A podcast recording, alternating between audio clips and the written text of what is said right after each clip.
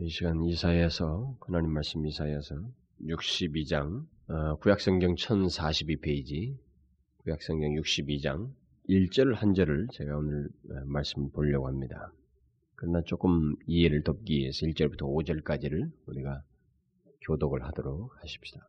나는 시온의 공의가 빛같이 예루살렘의 구원이 횃불같이 나타나도록 시온을 위하여 잠잠하지 아니하며 예루살렘을 위하여 쉬지 아니할 것인즉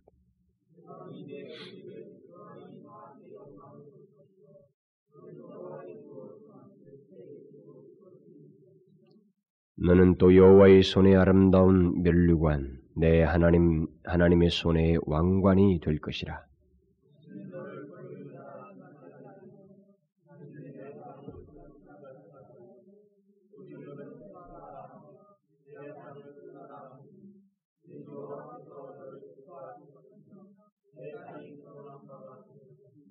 다 하시겠습니다. 마치 청년이 처녀와 결혼함 같이 내 아들들이 너를 취하겠고 신랑이 신부를 기뻐함 같이 내 하나님이 너를 기뻐하시리라. 아, 우리는 그 지난 시간에 음, 하나님께서 스스로 자신의 영광을 위하신다는 사실을 지난 시간과 그 전 시간까지 해서 두 번을 제가 아, 적극적인 국면을 시작하는 단계에서 그걸 말씀을 드렸어요. 하나님의 영광의 적극적인 국면을 에, 그것의 두 가지를 예수께서 36장을 가지고 이제 살펴보았었습니다.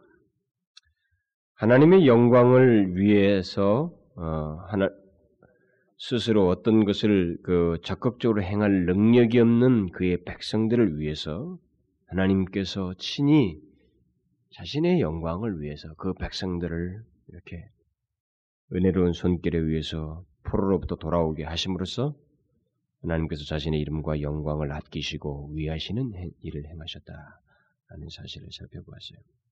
특히 하나님은 자신의 영광을 위하시기 위해서 그의 백성들인 우리를 반드시 사용하시고자 한다는 놀라운 사실을 지난 시간에 제가 말씀을 드렸어요. 분명히 상태는 비참하고 하나님 앞에 배은망덕한 것 같은 그 현실과 상태를 가지고 있음에도 불구하고 하나님은 자신의 이름과 영광을 위해서 그런 자들을 그래도 어떻게 해서라도 사용하시고자 하신다는 것입니다. 하나님은 바로 자, 그들을 그런 같은 사람들을 제 위치에 놓으심으로써 결국 우리를 어떻게 해서라도 빚어서라도 자신의 이름과 영광을 위해서 일을 행하시기를 원하시고 또 우리를 그의 영광을 위한 통로로 쓰기를 원하신다는 사실을 하시는 제가 말씀드렸어요. 그러니까 하나님의 영광과 그의 백성은 따로 분리해서 생각할 수가 없다는 것입니다. 하나님의 영광과 그의 백성은 분리시킬 수가 없다는 것이죠. 하나님은 이스라엘의 고토인 가나안 땅에서 그의 이름을 더럽힌 백성들, 그래서 포로로 갔지만 그 포로에서도 여전히 주의 이름을 더럽힌 백성들을 싹 쓸어버리신 것이 아니라 그들을 회복시키셔서 그들이 있어야 할 자리에 다시 놓으심으로써 그의 영광과 이름을 나타내시고자 하셨다는 것입니다. 참으로 놀라운 진리이고 역사적인 사실이에요. 그러므로 우리에게 행해지는 그런 식으로 하나님께서 그의 백성들을 위해서 행하시는 그 어떤 일, 그것이 현세적인 일이든 그것이 영적인 일이든 그 모든 일은 한 가지의 목적을 가지고 있다는 것입니다. 바로 하나님 자신을 위해서라는 거죠. 우리에게 주어지는 것, 그 모든 하나님의 선하신 역사는 하나님의 이름과 영광을 위해서입니다. 이스라엘 백성들을 가나안 땅에 그 170 몇 개, 127개인가요? 그 지방으로 흩어져 있어 심지어 인도 가까이까지 퍼져나간 그 이스라엘 백성들. 그럼에도 불구하고 그들을 여전히 하나님의 백성들로 그 땅에서 보존하셨다가 그들을 고토로 돌아오게 하시기도 하시는 것, 그리고 가나안 땅에 와서 정착해 하는 것, 보존하신 것도 하나님을 위해서이고, 가나안 땅으로 다시 돌아오게 하시는 것도 하나님을 위해서이고, 가나안에 데려와서 그 가운데서 정착하여 다시 나라로 형성케 하시는 것도 하나님 자신을 위해서이며, 그뿐만 아니라 돌아와서 다시 성전을 짓고 그곳에서 구별된 사람들인 제사장을 두고 희생 제사를 다시 회복시켜서 모든 제사를 드리게 하시는 것도 하나님 자신을 위해서라는 것입니다. 하나님께서 그의 백성들에게 베푸시는 모든 것은 이처럼 한 가지의 목적만을 가지고 있다는 사실을 성경이 분명히 밝히고 있어서 우리는 분명히 이것을 어, 공감하면서 깊이 명심을 한다는 거죠. 설사 그렇게 하나님께서 행하실 때는 우리 자신에게도 유익이 됩니다. 우리에게도 유익된 일이 되는 것이 사실이지만 결국 그 모든 일은 궁극적으로 하나님 자신을 위해서라는 것이죠. 그래서 주님께서 말씀하셨어요. 내가 이렇게 행함은 너희를 위함이 아니요 나의 거룩한 이름을 위함이라. 하나님은 지금도 그런 식으로 일하십니다. 우리를 위해서 많은 선하신 일을 행하셔요. 그의 백성들을 위해서 많은 일을 하나님께서 행하십니다. 그들에게 구원을 주시고, 그들의 죄를 사하시고, 그들의 영혼을 소생시키시고, 그들을 의의 길로 인도하시는 이 모든 것은 한 가지 목적이 있어요. 하나님의 영광을 위해서요. 하나님 자신을 위해서입니다. 우리를 이곳저곳에 있게 하시는 것도, 이 형편 저 형편에 살게 하시는 것도 하나님 자신을 위해서입니다. 우리는 이것을 거부할 마음이 없이 확신할 수 있고 수용할 수 있는 그런 실제적인 신앙이 있어야만이 우리는 하나님의 백성이라고 할 수가 있습니다. 아직까지 이런 하나님의 역사적으로 사건들을 통해서 보이신 하나님의 이 진리, 주님의 행위에 대해서 이해를 하지 못하면 우리는 하나님의 백성이라고 할 수가 없습니다. 우리는 그것을 기억해야 됩니다. 이제 우리는 그 다음의 문제, 하나님의 영광과 그의 교회의 문제. 하나님은 그의 교회를 통해서 그 교회의 영광이 바로 하나님 자신의 영광인 것처럼 말씀하시고 있어서 하나님의 영광과 그의 교회의 문제를 제가 오늘 말씀을 드리려고 하는 것입니다. 오늘 우리가 읽어본 그 본문 말씀은 하나님의 영광과 관련된 교회에 대한 말씀입니다. 특별히 제가 오늘은 1절만을 살피려고 하는데요. 나는 시온의 공의가 빛같이 예루살렘의 구원이 횃불같이 나타나도록 시온을 위하여 잠잠하지 아니하며 예루살렘을 위하여 쉬지 아니할 것인지요. 하나님의 교회는 하나님의 영광을 나타내는 최고의 통로이고 이 세상의 유일한 기관입니다. 이 세상에 존재하는 유일한 기관이에요. 물론 이 교회라고 했을 때는 기관이라고 하는 어떤 조직체를 말하는 것이 아닙니다. 그냥 그렇게 표현상으로 그렇게 할 수 있다는 거죠. 거기에 들어가는 것은 결국 여러분과 저예요. 그러니까 교회라고 하면은 나를 말하는 것이라고 생각하면 됩니다. 그러니까 그리스도인 하나님의 백성이라고 하는 이 나는 하나님의 교회로서 하나님의 영광을 나타내는 기관이라는 일종의 통로라는 것입니다. 그것을 구약에서는 이스라엘이라고 하는 민족을 통해서 나타내셨습니다. 결국 구약에서 이스라엘이라는 민족은 일종의 하나님의 교회로서 그의 영광을 나타내는 대표적인 통로요 기관이었습니다. 물론 신약에 와서는 하나님의 교회는 그리스도를 믿는 모든 사람들을 가리켜서 폭넓게 사용되어졌습니다. 그러나 그것을 좀 더 시각적으로 마치 좀 응축해서 볼 수 있는 것은 구약의 이스라엘 백성들이에요. 예, 그런 것과 관련해서 오늘 본문이 내용이 전개되고 있는 것입니다. 어쨌든 하나님의 백성들로 구성된 그 교회가 어떤 상태와 어떤 모습으로 있느냐는 것은 하나님의 영광과 관련해서 굉장히 중요한 것입니다. 이 세상에 그것이 유일한 통로이기 때문에 그 교회가 하나님의 백성들이 어떤 상태를 가지고 있느냐라고 하는 것은 하나님의 영광에 있어서 너무나도 중요한 부분이에요. 하나님은 스스로도 영광을 나타내시는 분이시지만 일단 하나님이 그 통로를 통해서 나타내시기로 하셨고 그렇게 세우셨기 때문에 구별해서 세웠기 때문에 그 교회의 영적 상태라고 하는 것은 하나님의 영광과 관련해서 굉장히 중요한 것입니다. 만일 하나님의 교회가 교회답지 못할 때는 하나님의 영광이 땅에 떨어져서 사람들의 조속거리가 되고 결국 하나님의 이름이 그의 영광이 더럽혀지는 일이 생기게 되는 것입니다. 그러나 반대로 하나님의 교회가 교회다울 때 다시 말하면 거기에 하나님의 생생한 임재와 역사와 거기에 사람의 능력이 아닌 하나님의 능력의 역사가 그들 가운데 있다라는 사실이 사람들로 하여금 보고 놀라게 하는 일이 있게 된다면 사도행전에서 보는 것처럼 이게 어찌된 일인가? 이들은 어부가 아닌가? 우리가 알고 있는 무식쟁이가 아닌가? 근데 어찌 이들이 이런 일을 행하는가라고 이런 반응을 일으켰던 것처럼 교회가 교회다워질 때 그런 하나님의 생생한 역사가 있게 될 때 그때 그 교회를 통해서 하나님의 영광은 선명하게 드러나는 것입니다. 그러므로 하나님의 영광을 나타내는 통로인 하나님의 백성들로 구성된 교회의 상태가 엉망이면 하나님의 영광을 가리고 짓밟힌과 짓밟히면서 반대로 그의 상태가 하나님의 임재와 역사로 충만하게 되면 하나님의 영광이 크게 드러난다고 하는 사실을 우리가 성경에서부터 발견하고 지금도 우리가 발견하고 있으며 그런 맥락에서 교회와 하나님의 영광과의 관계는 결정적으로 연결되어 있다는 사실을 잊지 말아야 됩니다. 오늘 본문은 시온, 예루살렘 이런 단어로 표현된 결국 하나님의 교회를 하나님의 교회에 대해서 결국 말을 해주고 있습니다.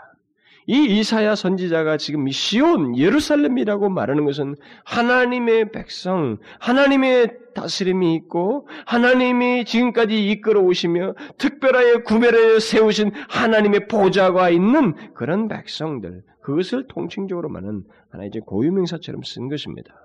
시온과 예루살렘.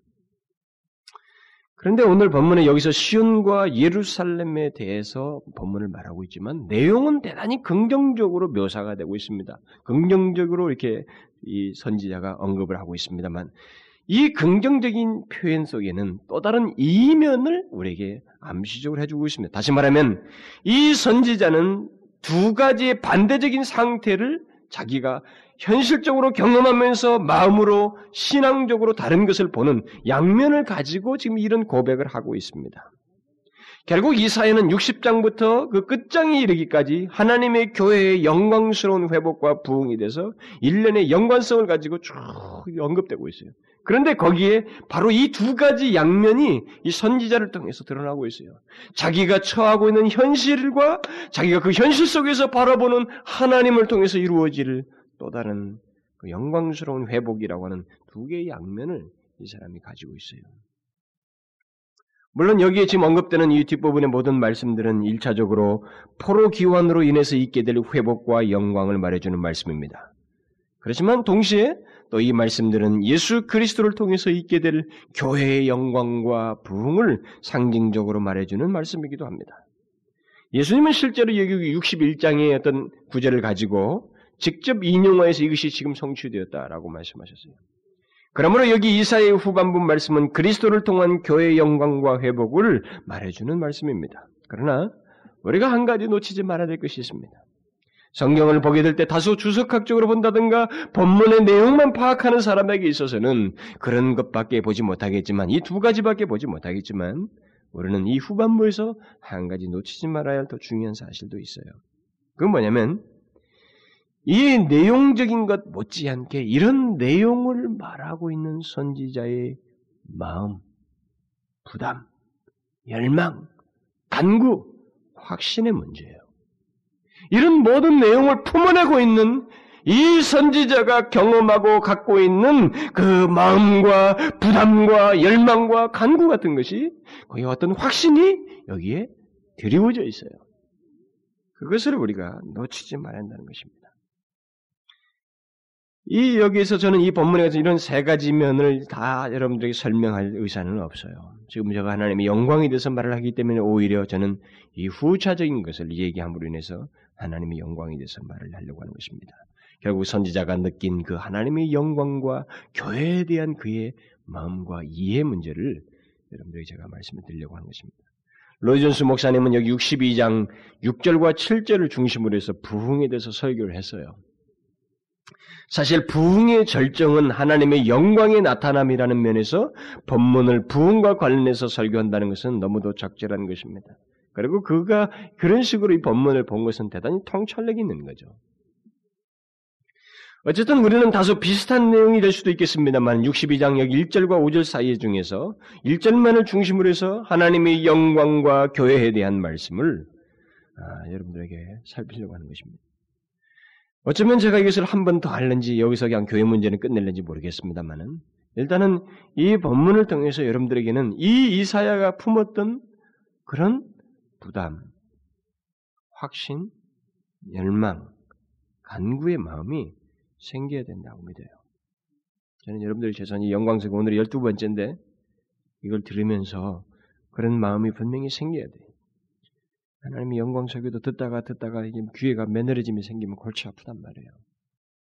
그래서 저는 여러분들 중에 앞에 부분 못 들은 사람은 듣는 일을 하시면 좋겠어요. 어쨌든 본문에는 하나님의 영광을 나타내는 아주 중요한 어떤 그 의미가 담겨져 있는데 그 표현을 하는 단어는 없습니다.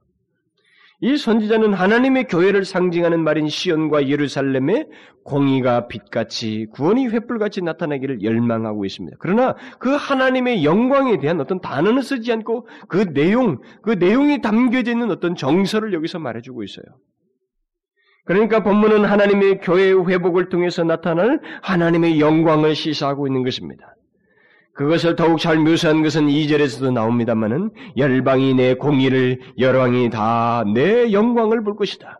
교회의 영광을 보는 것은 결국 하나님의 영광이 그 가운데서 강하게 드러남을 보는 것입니다. 결국 교회가 하나님에 의해서 교회다워질 때 하나님의 영광이 크게 나타나는 것을 시사해 주는 것입니다. 이런 내용을 5절까지 아니 7절까지 계속적으로 묘사하고 있습니다. 하나님의 교회가 교회다워짐으로써 얻게 될 영광이 어떠한지를 이사야가 계속 묘사하고 있어요. 사실 욕심 같아서는 영광 설교라고 하는 이 시리즈를 설교할 것이만 아니면 제가 멈추어서 이거 7절까지를 몇 차례에 걸쳐서 강의를 하고 싶어요. 그 정도로 굉장히 중요해요, 얘가. 그리고 여러분들이 알게, 보면, 보면 알겠습니다만 7절이나 6절 같은 데는 굉장히 놀라운 성경 구절이 있어요. 너무너무 귀한 성경 구절이 있어서 가히 상상할 수 없는 그런 정말 대단히 그 뭐라고 할까요? 역동적이라고 해야 될까요? 하나님의 그 도대체 그 하나님의 마음을 알지 못하면 막 푹 잠기지 않으면 나올 수 없는 표현이 여기 나와 있어요. 네, 그런 것들을 그냥 옆에서 지나간다는 것이 아쉬워서 마음에 섭하면 금할 수가 없는데 다시 언젠가 기회가 있으면 혹시 부흥에 대한 설교를 제가 종종 시리즈로 할 것이기 때문에 그때가 되면 다시 돌아오지 않을까 믿습니다. 어쨌든 여기 보면은 열방이 내 공의를 열왕이 다 내 영광을 볼 것이요 너는 새 이름으로 일컬어질 것이라 또 여호와의 손에 아름다운 멸류관 내 하나님의 손의 왕관이 될 것이다. 이렇게 하면서 그 교회에 회복될 영광을 계속해서 묘사해 주고 있습니다. 이처럼 여기 이사에서 60장의 그 전 전반부는 하나님의 영광과 교회가 맞물려서 묘사되고 있습니다. 그러면 가장 먼저 오늘 본문과 같은 예언을 선지자가 했을 때 그가 직면하고 있는 시온과 예루살렘의 상태, 다시 말하면 교회의 상태는 어떠했는가라는 거예요. 어떠한 상태 속에서 이런 일종의 확신의 고백을 하고 있는가? 본문에서 선지자는 장래를 말하면서 예언적으로 지금 말하고 있습니다. 현재의 결심이면서 그 내용은 장래적이에요. 미래적입니다. 그렇게 예언을 미래적으로 하고 있지만 그 예언 속에 현재 자신이 처한 상태, 다시 말하면 그 예언이 성취되기 이전에 자신이 처한 상태가 어떠한지를 반어적으로 표현해 주고 있어요. 실제로 4절과 5절을 보면 선지자가 자신이 처한 현실이 그 영광스러운 회복이 있기 이전의 상태가 어떤지를 말해주는 말들이 나오고 있습니다. 너는 버리운 자라 칭하지 않을 것이다. 이 말은 지금 버리운 자로 있다는 것입니다. 내 땅이 황무지라 칭하지 않을 것이다. 이 말은 황무지로 있다는 거예요. 내 하나님이 너를 기뻐하시는 하시리라는 말은 기뻐하지 않는 상태를 그들이 가지고 있다는 것입니다. 더 구체적인 표현이 거기 나와요. 그러나 오늘 본문에서도 그런 암시가 나와 있습니다. 그것은 오늘 본문에서 말하는 시온과 예루살렘의 상태, 하나님의 교회의 상태를 이 사람이 무엇인가 예언적으로 미래적으로 바라보는 이 시각을 반대로 말하면 반대를 정반대를 생각하면 이 선지자가 취해 있는 그가 직면에 있는 하나님의 교회의 상태예요. 그 뭐예요? 시온의 공의가 빛같이 이 말의 정반대가 무엇입니까? 하나님의 교회의 공의가 빛같이 나타나는 것의 반대를 생각하면 됩니다. 그것은 하나님의 교회가 어둡다는 거예요. 공의 대신 불의가 판을 치고 있다는 것입니다.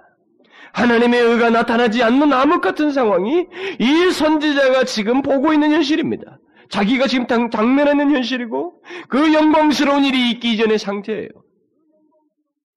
여기서 공의는 칼빈이 말한 대로 교회의 올바른 상태라고 할 수 있습니다. 다시 말하면 하나님의 의가 온전히 나타남으로 있게 되는 교회의 올바른 상태를 말할 수 있습니다. 결국 선지자가 이 말을 할 때는 교회의 올바른 상태가 빛처럼 나타나기는커녕 죄악으로 인해서 또 하나님의 정죄를 받아서 하나님의 의가 나타나지 않는 암흑 같은 상황이 그들 가운데 있다는 거예요. 결국 이 선지자가 보고 있는 현실은 하나님의 교회가 올바른 상태를 가지고 있지 않고 오히려 어둡다. 어둡다는 겁니다. 암흑 같은 상태를 가지고 있다라는 거예요. 어떻게 해서 하나님의 교회가 어둡고 암흑 같다는 것입니까? 그것은 하나님의 의가 교회, 여기 공의는 결국 하나님의 의예요. 다른 성경에는 그렇게도 표현되어 있어요. 똑같은 단어가. 하나님의 의가 그의 교회 가운데 굽힘없이 나타나야 하는데, 그렇지 않고 오히려 하나님의 의를 굽게 하는 죄악이 하나님이 선택된 백성, 하나님이 따로 세운 도성 속에서 하나님의 보좌가 있는 그 시온성에서 있다 이겁니다. 그것이 교회를 어둡게 했다. 암흑하게 한다는 것입니다. 교회의 올바른 모습과 상태는 하나님의 의가 물 흐르듯이 나타나는 거예요. 응? 교회는 하나님의 의를 시행하며 하나님의 의를 드러내는 곳입니다. 그런데 그것이 없다는 거예요. 저는 그런 면에서 보면은 이와 같은 선지자가 이렇게 부담을 가지고 바라본 그 현실, 그것은 우리 시대에도 있어요. 하나님의 교회가 하나님의 의가 물 흐르듯이 그렇게 나타나는 올바른 상태를 우리가 가지고 있지 않습니다. 우리는 교회 안에도 하나님의 의를 굽게 하는 죄역들이 성행에 있어요. 요즘은 교회가 하나님의 의를 외칠 수 없는 처지를 가지고 있습니다. 왜냐하면 너무 다수가 되어버렸기 때문에. 그리고 그 다수 중에 그런 말을 하면 크게 교회에 지장을 줄 것 같은 유력자들이 너무 많기 때문에 그래요. 돈도 많이 내고 직분도 높고 교회에서 영향력도 큰 사람들이 하나님의 의를 굽게 하는 장본으로서 앉아서 있기 때문에 상당히 많이 있기 때문에 목사들이 하나님의 의를 크게 부담을 갖고 전하지 못해요. 외부에서 볼 때는 만약 목사가 그렇게 설교를 해서 그런 사람이 나갔다. 그런 사람들이 뭐 교회에서 소동을 일으켰다 그러면 아, 교회에서는 목사가 어떤 누구와 목사가 영향력이 없어서 무슨 문제가 있어서 그렇게 됐겠지. 이렇게 보려고 할지도 모르겠습니다. 왜냐면 우리는 거기에 벌써 익숙해 있거든요. 그런데 저는 조나단 에드워드처럼 그렇게 해서 쫓겨나는 사람이 있으면 좋겠다. 그래서 로이 존스가 목사들을 모아놓고 런던에서 그 컨퍼런스에서 얘기했지 않았습니까? 조나단 에드워드가 하프 카바넌트 웨이다. 다시 말하면 그냥 세례를 이전에 그 청교들이 줬던 그것을 무너뜨리고 굳이 파악을 안 하고 그냥 어느 정도 됐다 싶으면 게 멤버로도 인정하고 세례도 주고 했던 것을 이 사람이 거기 가가지고 다시 회복하는 거예요. 안 된다는 거죠. 수찬 금지 시키는 겁니다. 세례를 받았어도 하나님 앞에 진실하지 못하면 다시 멈추게 하는 거죠. 왜냐하면 또 그래서 중요한 재직 중에 하나가 무슨 뭐 이상한 소설 같은 거 보고 그러니까 그걸 잘라버렸어요. 못하게. 그 유력자가 소동 인원이 돼가 그들이 중심이 돼서 결국은 투표해서 자른 겁니다. 떠나는 데는 떠났죠. 선교를 떠났습니다. 그걸 로준스가 보면서 그걸 가지고 강의하면서 여러분들이요 우리들도 그렇게 합시다. 그런 식으로 목사들에게 강의를 해서요.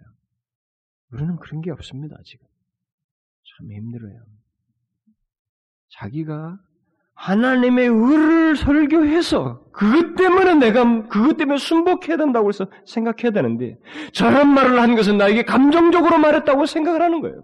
순복을 안 합니다. 교회 안에서 굴러먹은 그 모든 연륜을 가지고 짓누르려고 해요. 대적을 하려고 합니다. 이게 우리들의 교회 풍토예요. 에드워드 당시부터 있었던 풍토입니다. 그러나 여러분 멀리 가볼 거 없어요. 우리 교회에서 지금은 여러분과 제가 지금 몇 개월밖에 안 됐죠.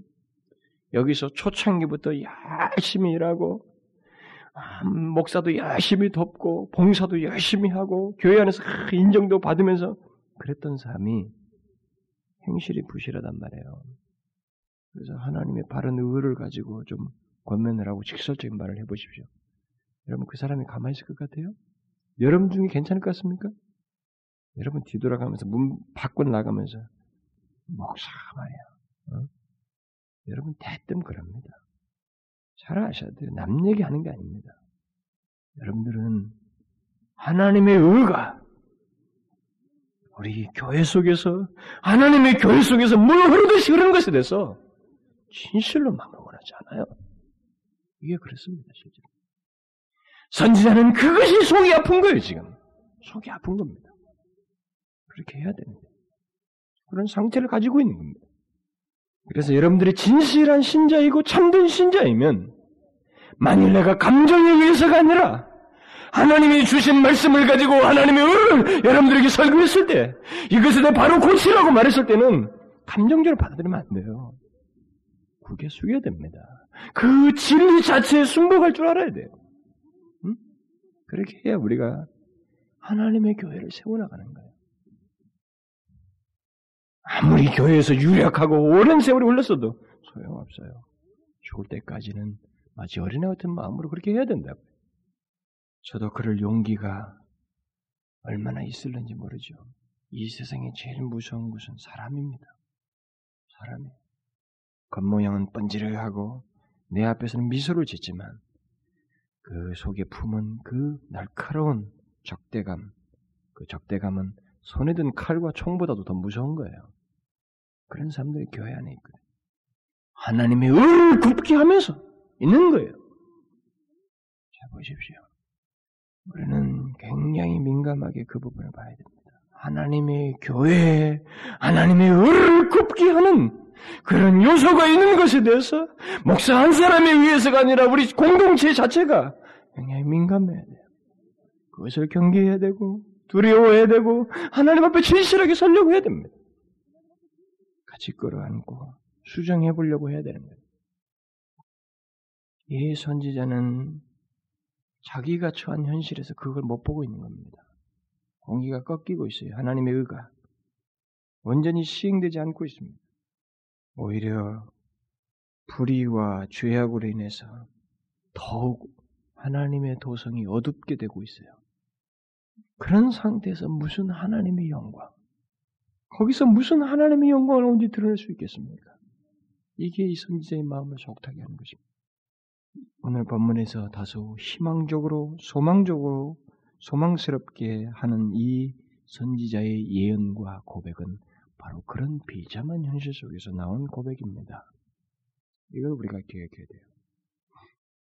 그 다음 또, 선지자가 직면하고 있는 교회의 상태는 예루살렘의 구원이 횃불같이 나타나는 것에 정반대입니다. 다시 말하면 구원이 횃불같이 나타나지 않고 있다는 것입니다.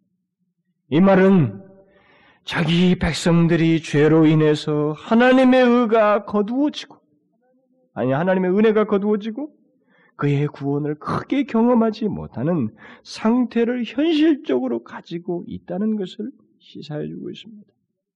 하나님의 교회인 예루살렘이 하나님의 구원을 얻지 못한다는 것, 죄로 인해서 하나님의 은혜가 거두어져서 하나님의 구원을 크게 경험하지 못한다는 것, 그런 현실을 선지자가 보고 있어요.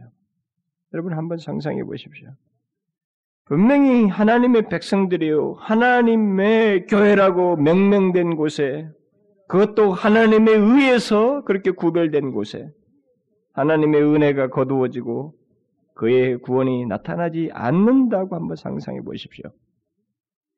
이것을 사람들은 대수롭지 않게 생각해. 제가 이렇게 하면서 질문을 던지니까 상상해 보라니까 여러분들은 그냥 지나갈지 모르지만 이 선지자에게 이 사실은 정말 끔찍한 순간이에요. 끔찍한 사실입니다. 한번 상상해 보시죠. 하나님이 세웠는데 거기에 하나님이 안 보여요. 하나님의 은혜가 없다고 생각해 봐요.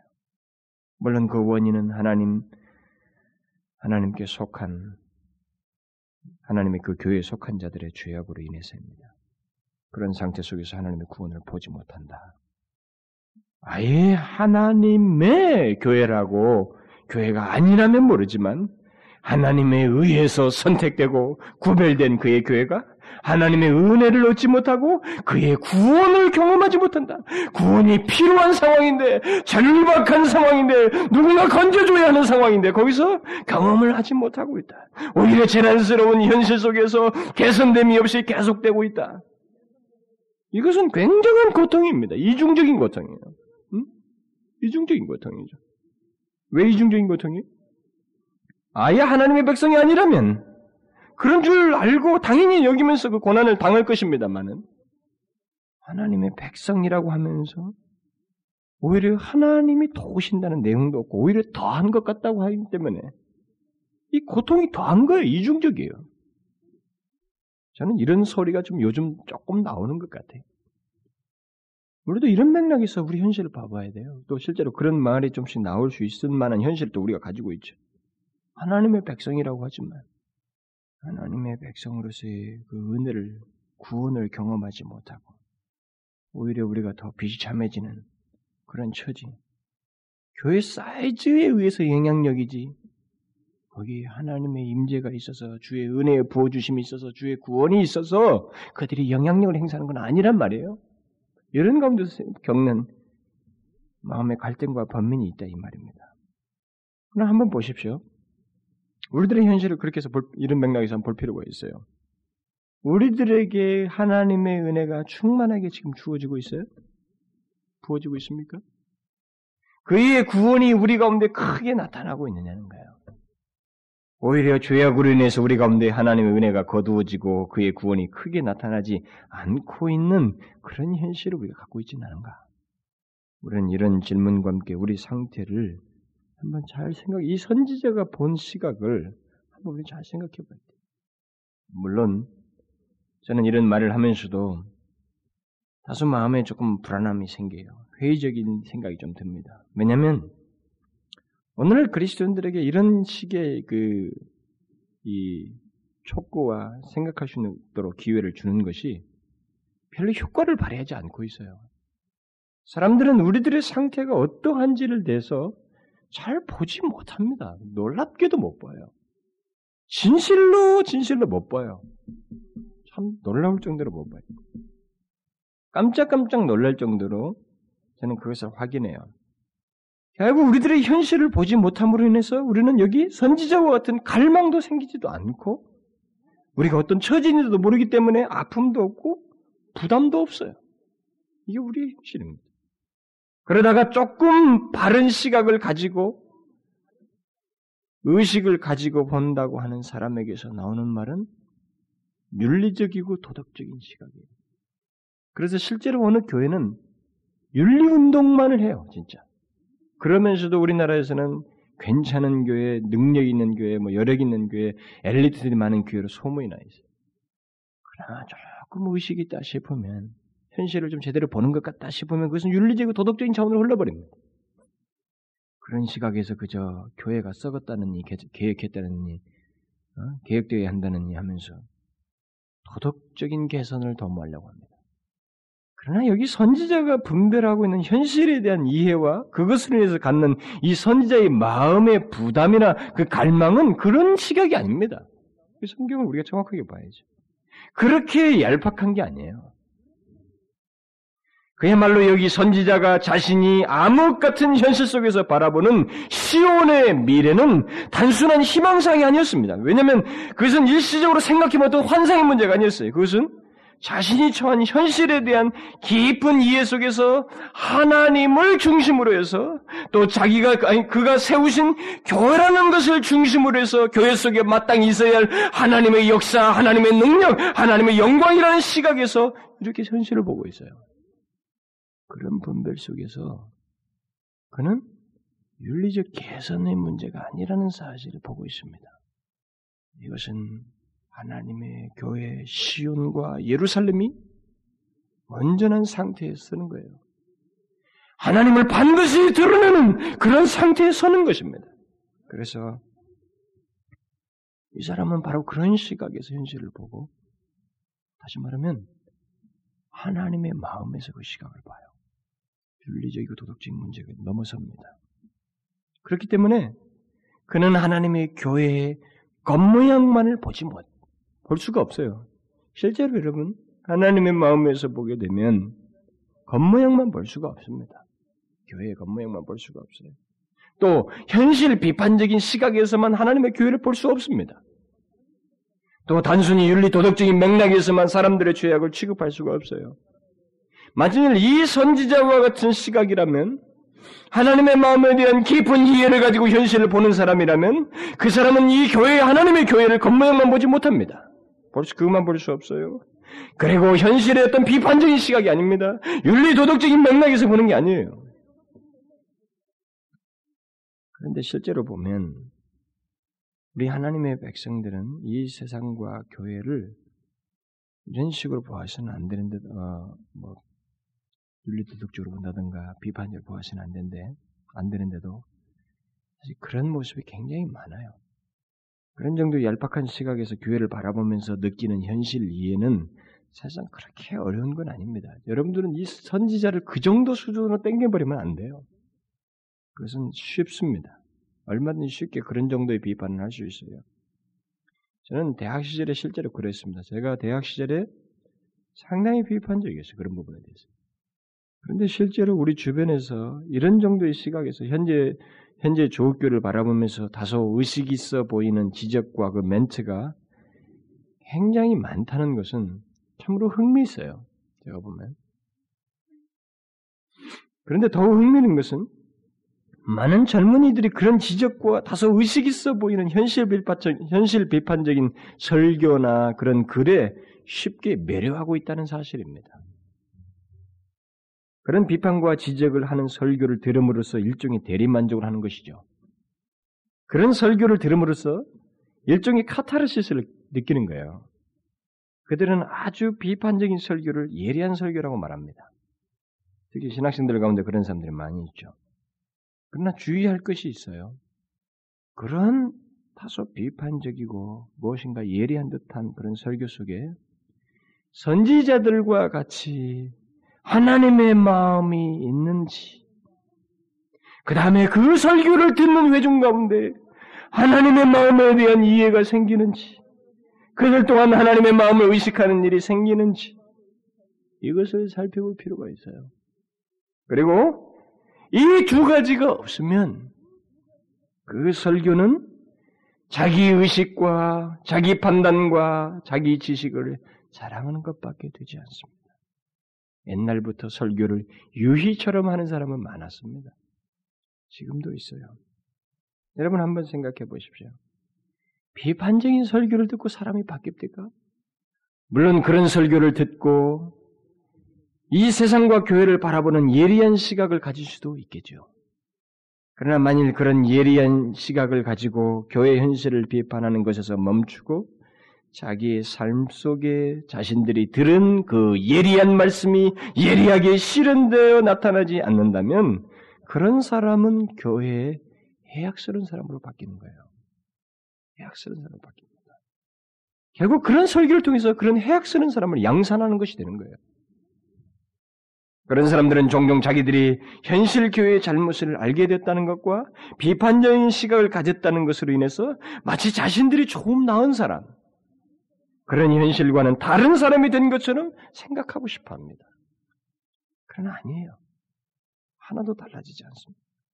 그런 사람은 하나님 나라에 도움이 되지 않습니다. 저는 여러분들에게도 경고하는 거예요. 여러분들도 제가 어떤 사실을 말하고 성경의 본문을 통해서 우리 현실을 보도록 여러분들에게 촉구를 했을 때 여러분들은 비판적인 시각을 가지면서 마치 자기 자신이 뭐 괜찮아진 것처럼 응?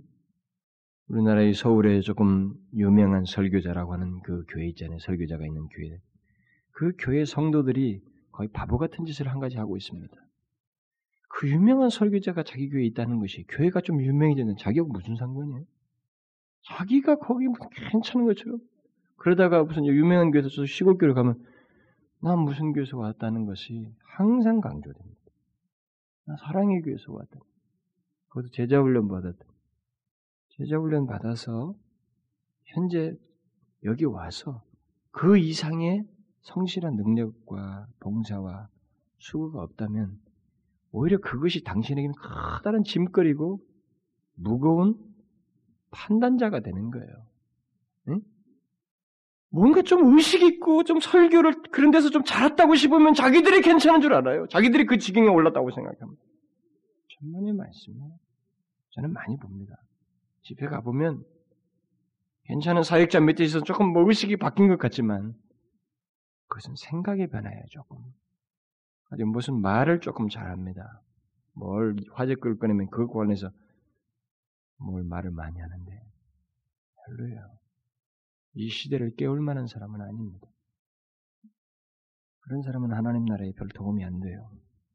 하나님의 교회와 하나님 나라에는 여기 선지자와 같은 마음과 태도를 가진 사람이어야만 합니다.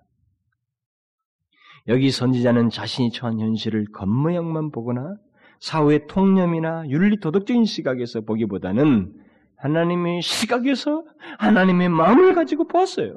그래서 그는 자신이 사는 도성, 곧 하나님의 교회에 짙게 깔린 어둠을 넘어서서, 넘어서서 그 안에 사라진 하나님의 은혜와 구원, 그래서 또 하나님의 교회가 교회답지 못하다는 것, 그것을 하나님의 시각에서 보고 이렇게 적극적으로 나오는 거예요. 여러분, 하나님의 마음을 가지고 교회를 바라보는 사람은 교회의 어두움을 비판하는 것에서 멈추지 않습니다.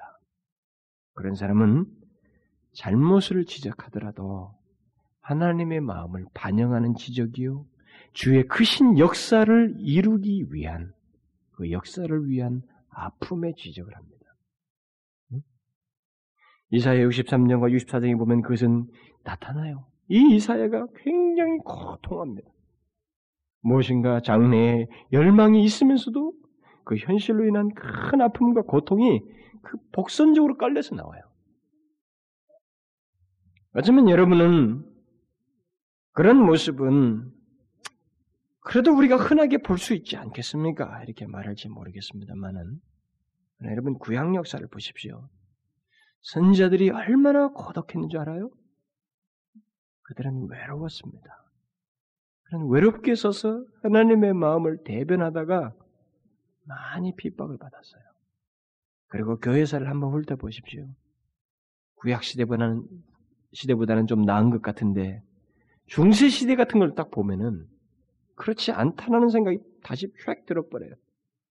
종교개혁 이전에 우리는 다소 빈번하게 보게 됩니다만은 그것 또한 하나님께서 부흥을 주실 때 몇몇의 리더들을 통해서 하나님의 마음이 대변되고 있습니다. 그렇지 않아요. 그러나 여러분 중세 시대나 영국의 종교개혁이 있기 전이나 18세기 부흥이 있기 전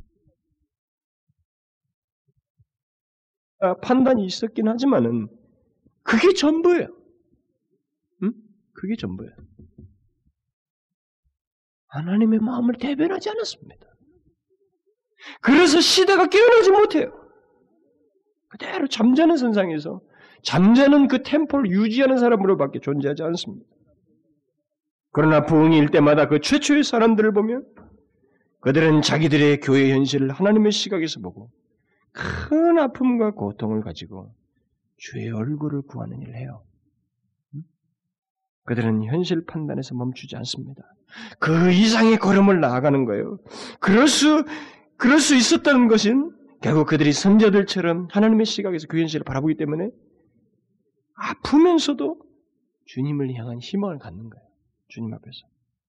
이런 것처럼 그렇게 흔한 모습은 아니었습니다. 하나님의 마음을 가지고 대변했던 사람들이 흔한 건 아니었어요. 그러나 여러분, 다시 말하지만 이 시대를 잘 투사해 보십시오. 예나 지금이나 비판적인 사람은 많습니다. 옛날에도 그랬어요. 비판적인 사람은 많아요. 그 세대로부터 의식 있다는 소리를 들을 정도로 예리한 사람은 많았습니다. 그러나 그 세대를 건질 수 있는 사람, 그 세대에 하나님의 마음을 전할 수 있는 사람, 하나님의 마음을 대변하는 사람은 없어요. 응? 이 시대도 예외가 아니라 이 말 드뭅니다. 우리들은 이것을 명심해야 돼요. 우리들은 우리들의 현실을 아무 생각 없이 비판해서는 안 됩니다. 그 현실 때문에 고통하며 아픔이 될 만큼 하나님의 마음에 의해서 볼 수가 없다면 잠잠히 은밀한 기도로 대신하는 것이 낫지. 그저 생각 없이 조금 현실 이해가 생긴 것을 가지고 비판을 늘어놓는 일을 쉽게 해서는 안 되는 것입니다. 하나님의 마음으로 볼 수 있어야 돼요. 그렇게 될 때 우리는 아픔의 비판을 할 수 있습니다. 단순한 비판이 아니고 아픔의 비판이에요. 그리고 거기서 멈추지 않고 한 단계 더 나갑니다. 그게 뭐예요? 하나님께 답이 있는 줄을 알고 하나님께 도움을 구하는 일을 합니다. 이거예요. 이게 선지자와 단순 비판자들 사이의 차이입니다. 이 선지자는 현실에 대한 바른 이해를 가지고 있고 아픔의 비판을 하고 있지만 그런 시각에서 그 현실을 보기도 하지만은 거기서 멈추지 않냐고 하나님께 답이 있는 줄을 알고 하나님께 도움을 구하는 일을 하게 됩니다. 하나님의 마음에 가졌다고 하는 것은 바로 이런 뜻이에요. 아무리 현실이 안타깝다 해도 거기서 멈추지 않는다는 것입니다. 하나님께 답이 있다는 것을 알고 하나님께 나아간다는 것이죠. 하나님이 어떤 분이신지를 알기 때문에 또 하나님께서 자기 백성과 그의 교회를 위해서 가지신 마음이 어떤지를 알기 때문에 하나님께로 나아가서 답을 구한다는 것입니다. 오, 하나님, 하나님 자신의 교회를 이렇게 두시렵니까? 여러분 이사의 기도를 보십시오. 하나님이요, 하나님 자신을 위해서 돌아오시옵소서. 하나님 자신을 위해서 돌아와 달라는 거. 이 현실이 죄악스러운 현실인데 그런 기도를 그냥 단순 모방할 수 없어요. 이것은 굉장한 내용을 담고 있습니다. 그는 하나님에 대한 선명한 이해를 가지고 있고 주님의 마음을 너무도 정확하게 알고 있고 답답하지만 그래도 답이 하나님께 있다고 하는 유일한 한 결정에 의해서 그 판단에 의해서 그렇게 기도를 하는 거예요. 하나님만이 우리를 살릴 수 있습니다. 돌아오시옵소서. 시온의 공의를 빛같이 예루살렘의 구원이 횃불같이 나타나게 하실 분은 하나님밖에 없습니다. 이사야가 그렇게 하는 거죠. 그런 확신에 의해서 하나님 앞에 나아가는 것입니다. 여러분 여기 선지자의 태도를 보십시오. 부정적인 현실에서 오늘 본문의 일절에서 보는 것처럼 그는 대단히 적극적인 얘기를 하고 있어요. 음? 자기 현실이 분명히 불편한 현실인데, 부정적인 현실인데, 이 기도와 간구와 자기의 이 결심과 확신은 반대적인 얘기를 하고 있습니다. 반대의 현실을 바라보면서 하나님께 구하고 있어요. 시온의 공의가 빛같이, 예루살렘의 구원이 횃불같이 나타나도록. 우리는 한 가지를 여기서 기억해야 됩니다. 이 선지자가 이렇게 말하는 것은 허황된 소망이 아니에요. 그는 하나님 안에서 가진 마음의 확신이 있어서 이렇게 하는 것입니다. 선자는 하나님의 마음 속에 있는 그 교회를 향한 뜻이 어떤지를 선명하게 알고 있어요. 뭐예요? 하나님이 교회를 언제든지 파괴하려고 두셨나요? 하나님의 도성과 시온을 하나님께서 언제든지 없애버리기 위해서 두었습니까? 아니에요. 하나님이 처음 시온을 구별하시고 이 예루살렘 도성을 세웠을 때는 다시 말하면 하나님의 교회를 세웠을 때는 그것을 영원히 영속시켜서 그들을 통해서 하나님의 영광을 나타내고자 하는 뜻이 분명히 있다는 사실을 알고 있습니다. 중도에 하차할 것이 아니라는 것을 알고 있어요. 그렇기 때문에 이 선지자는 비록 현실은 어둡지만 하나님께 적극적으로 나아가는 거예요. 아무리 흑암 같고 무덤 같은 현실할지라도 하나님의 교회는 그래도 하나님께 속하였으니 답은 하나님께 있으니 적극적으로 하나님 안에서 답을 얻기를 구하는 마음으로 시온의 공의가 빛같이 예루살렘의 공의가 횃불같이 나타나도록 그 다음에 어떻게 말합니까? 시온을 위하여 잠잠하지 아니하며 예루살렘을 위하여 쉬지 아니할 것인지 선지자는 자기 현실을 보고 막연한 태도를 취하지 않습니다. 어떤 태도요? 위하여 시온을 위하여 예루살렘을 위하여 단순하게 본문을 보면 안 돼요. 아까 제가 분명히 배경 설명했습니다. 우리는 쉽게 좌절합니다. 그렇죠? 전체가 다 절망스러울 때는 나도 좌절해요, 거의. 절대 다수가 절망하고 있으면 나도 쉽게 좌절합니다. 그런데 보십시오. 이 선지자는 적극적으로 시온을 위하여 예루살렘을 위하여 그의 마음은 시온을 위하고 예루살렘을 위하는 마음으로 가득 차 있어요. 그런 현실 속에서 어떻게 위하고 있어요? 잠잠하지 아니하고 쉬지 아니할 것이다. 이것이 하나님의 교회를 위하는 선지자의 태도입니다. 이것은 두 가지 행동을 말합니다. 이 선지자가 잠잠하지 아니하고 쉬지 아니한다는 것은 두 가지를 말하는데 하나는 하나님께 공의와 공의가 빛같이 구원이 횃불같이 나타날 때까지 하나님께 쉬지 아니하고 구하겠다고 하는 간구하겠다고 하는 선지자 자신의 결심을 얘기하는 것입니다. 그러니까 간구를 얘기하고 있어요. 하나님의 교회에 마땅한 모습을 보기까지 계속 하나님께 쉬지 아니하고 구하겠다는 것입니다. 다음 또 다른 뜻은 그렇게 교회의 완전한 회복이 있기까지 또 구원의 충만한 역사요 부흥의 역사가 있기까지 계속 자신의 확신 그래도 하나님이 교회에 대해서 답을 가지고 계신다고 하는 하나님은 회복시키기를 원하신다고 하는 이 자신의 확신을 전하겠다는 것입니다. 쉬지 않냐. 두 가지가 같이 가야 돼요. 결국 선지자는 하나님의 교회에 마땅한 모습, 그 온전한 상태이까지 계속 하나님께 구하며 또 사람들에게 자기의 확신, 그 말씀을 전하는 것을 쉬지 않겠다고 말하고 있습니다. 여러분, 우리는 오늘 본문에서 몇 가지 중요한 사실을 배워야 됩니다. 하나님의 영광을 구하기 위해서 우리는 먼저 하나님의 교회의 현실에 대한 바른 분별이 있어야 됩니다. 그 분별은 바로 하나님의 마음을 가지고 보는 분별이어야 됩니다. 그리고 그 모든 분별은 바로 시온과 예루살렘이라고 하는 바로 하나님의 교회를 위하는 것이어야 됩니다. 단순 비판적이 되서는 안 돼요. 자기 잘난 말이나 하는 것으로 자기 개인을 위하는 것 정도가 되어서는 안 된다는 것이죠. 바로 그 영광스러워야 할 하나님의 교회, 그 하나님의 교회를 위하는 것이어야 됩니다. 그리고 마지막으로 그 하나님의 교회의 공의가 빛같이 구원이 횃불같이 나타나기까지 잠잠하지 아니하고 쉬지 아니해야 됩니다. 그 영광을 보기 위해서. 그 말은 하나님께 쉼 없이 구할 뿐만 아니라 하나님의 마음과 뜻을 전하는 그런 사람이 되어야 한다는 것입니다. 예? 이 시대를 전하는 것은 그거예요. 하나님께서 어쩌면 여러분도 쓰시고 저도 쓰시겠죠. 그래서 하나님의 교회는 하나님의 영광이 마땅히 있어야 한다는 사실을 하나님께서 전하신 겁니다. 우리를 통해서. 전하시기 원하시는 거죠. 기억하십시오.